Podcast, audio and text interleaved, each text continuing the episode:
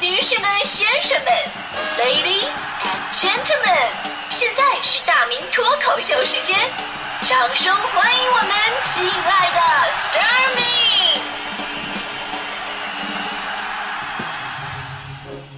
好，欢迎各位来到今天的大明脱口秀，我是大明。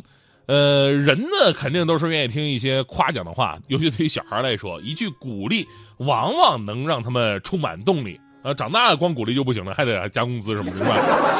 所以呢，你会看到有些老师啊，特别善于夸奖孩子，有的甚至已经这个夸到昧着良心夸的地步了。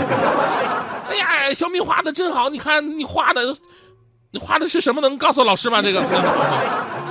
哎，我们台有一个同事的姑娘啊，这个小小姑娘上幼儿园，然后呢那天刚参加幼儿园的什么故事比赛、讲故事比赛跟儿歌比赛，同时报了两个项目，比完了以后呢，跟他妈来我们单位了，小孩显得特别的兴奋，然后我就问他，说你比的怎么样啊？小女孩特别得意啊，老师们都夸我好，我说老师怎么夸你好呀？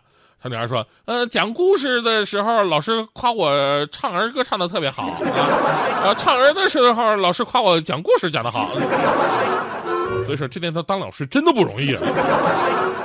所以呢，特别羡慕现在的孩子，因为我们小的时候经历的很多都是挫折教育啊，老师啊都是以批评为主，就甭说老师了，我我就想特特别反映一个特别奇怪的现象，就是我们的父母，我们的父母在当我们面的时候，永远是批评的，这个不行，那个不对的，对吧？然后特别神奇什么呢？就是在面对别人时候，说起你的时候，全都是表扬，啊，我儿子特别好，哎，我不知道各位怎么样，反正。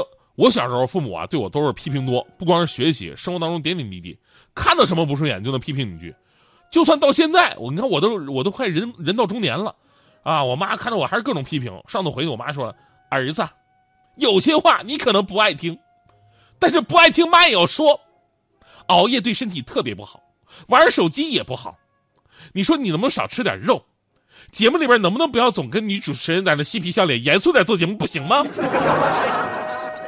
我我我我听完啊，听完以后我还是非常诚恳的点点头，我说：“妈呀，您说的对啊，这句话我确实不爱听啊。”但我们也知道，这个父母啊，这里边充满着满满的对你的关怀。不过，确实有大部分孩子在成长的经历当中，里边夹杂着各种各样来自于父母的批评，其中呢有一些是实质性内容的，对吧？你听完以后能能吸取一些教训。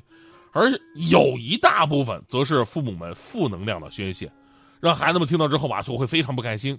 而就在前不久，相关机构就对这个让孩子不喜欢的批评进行了一个总结。上个月底呢，相关部门呢联合在京发布了《青少年蓝皮书：中国未成年人互联网运用报告二零一九》，这里边就指出了说，根据各个城市学生的调研。蓝皮书整理出孩子最不喜欢家长说的五句话，这五句话每一句，都不是说哎说只是当下家长的口头禅。我跟你说，每一句说出来，立马能得到我们所有年代人的童年共鸣。所以接下来呢，您看看啊，您作为孩子有没有听过这五句话？而作为家长，您有没有说过这五句话？第一句就是赶紧写作业去。这句话其实听起来没什么问题，就是普通的催促学习。对吧？你作业没写完，你当然赶紧写作业去。但是，他被使用的环境往往跟一个孩子玩什么东西正玩在兴头上呢。然后呢，家长这句话让他戛然而止。更有一种情况是，就是当孩子跟家长处于某些争执的时候，眼看着孩子就要让父母哑口无言了，然后父母用这句话给我写作业去，给自己写为，而且对孩子造成了报复性的打击，是吧？我小的时候跟我爸。玩那个任天堂那个游戏《坦克大战》啊，《坦克大战》，我俩配合着玩，结果我俩经常配合不好，到后后边几面的时候就被敌人端了老窝的时候，然后呢，我俩经常彼此埋怨，最后往往就被我爸一句“赶紧写作业去”，直接撵走。第二句孩子不喜欢的话什么呢？就是你看看人家的孩子，对吧？小时候不知道啊，以为这真的就是一种对比，直到长大了以后才发现，其实我们每一个人都有一个。叫别人家的孩子的宿敌陪伴成长，这个别人家的孩子呢，从小人家就不贪玩、不打游戏、不上网，一心只知道学习，长得好，性格脾气也都好，听老师家长的话，学习倍儿棒。后来考上特别好的大学，考上了公务员，还读了研究生，交了土豪的男朋友，或者是迎娶了白富美，工作好，吃得开，做饭做家务一流水平，外语都会好几门。上大学人家只要花四百块钱生活费就够了。而我们永远是那个被全方位碾压的那个。而且我跟你说，这个这个句式吧，他张口就来，灵感随时都有。啊，看个电视，我妈都说：“你看看人家十五岁就得冠军了，你啥时候能够拿个奖回来？”每次听到这样的话，我就特别的心痛。为什么你们就看不到我的优秀？我没有拿过奖吗？啊？昨天喝碧红茶刚中了，再来一瓶。怎么这么快你们都给忘了呢？真是，孩子最不喜欢家长说的第三句话呢，就是不准看手机，不准看电视，不准玩游戏，等等等等。总之呢，就是各种直接的娱乐限制，毫无商量余地，一刀切掉了你跟快乐所有的联系。虽然我们也都在说啊，说应该让孩子们远离电子产品，但其实这个事儿归根到底吧，它是一个时间分配的关系。就算没有电子产品的话，也可以变成不准踢足球，不准出去玩，对吧？调查发现，随着年龄的增长，高年级的孩子渴望能拥有管理自己时间的权利，因此呢，会跟父母啊，因为使用时间的问题产生争执。很多父母不信任孩子。啊，不信任孩子，说我时间给你了，你自己都荒废了啊！我来帮你管时间，真的没这个必要。让孩子学习管理时间是同样非常重要的一门课程，学会自律往往比直接堵死更为重要。我小的时候被规定了一万个不准，但最后呢，我不都是各种我啊偷着准了吗？你得得到我的人，你得不到我的心。孩子最不喜欢家长说的第四句话就是。更加的直接否定啊！你们怎么这么笨 啊？你怎么这么笨？你你们是不是都有被说过？尤其在写作业的时候，对吧？小学一年级，我爸开完家长会就来找我麻烦，说：“你怎么这么笨啊？老师说你到现在你什么声母韵母都不知道，都是一个班的，你怎么就学不会呢？生母都不知道，生母不就是你妈吗？那你妈生你之前，她不就是孕母吗？” 所以我我终于知道我为什么不会了，这不是遗传吗？是吧？而孩子最不喜欢家长说的第五句话就是“一天到晚就知道玩当然了，这句话呢有很多变通的用法，重要的是看你当时在干什么。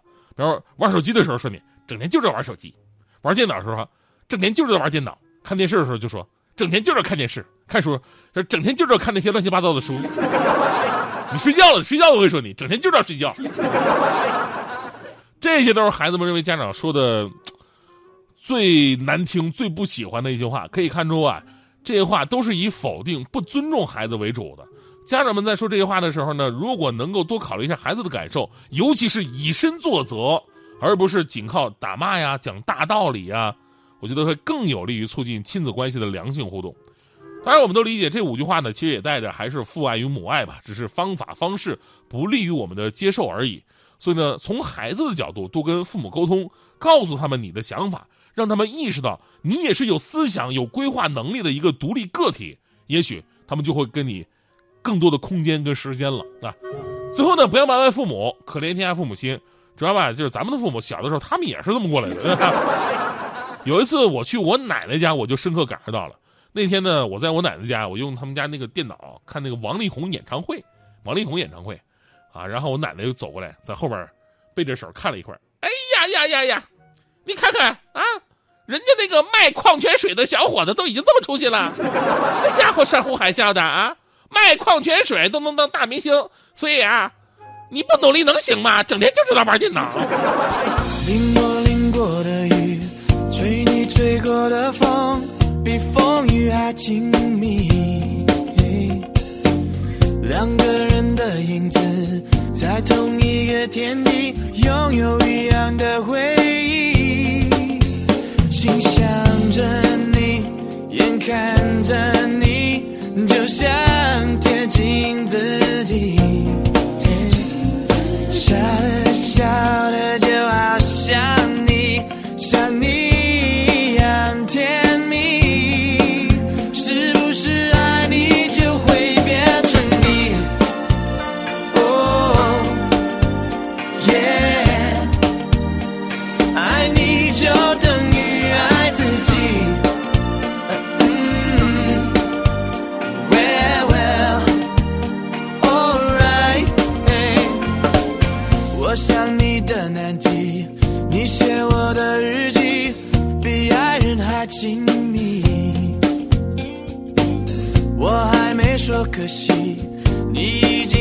叹息，不可思议的默契。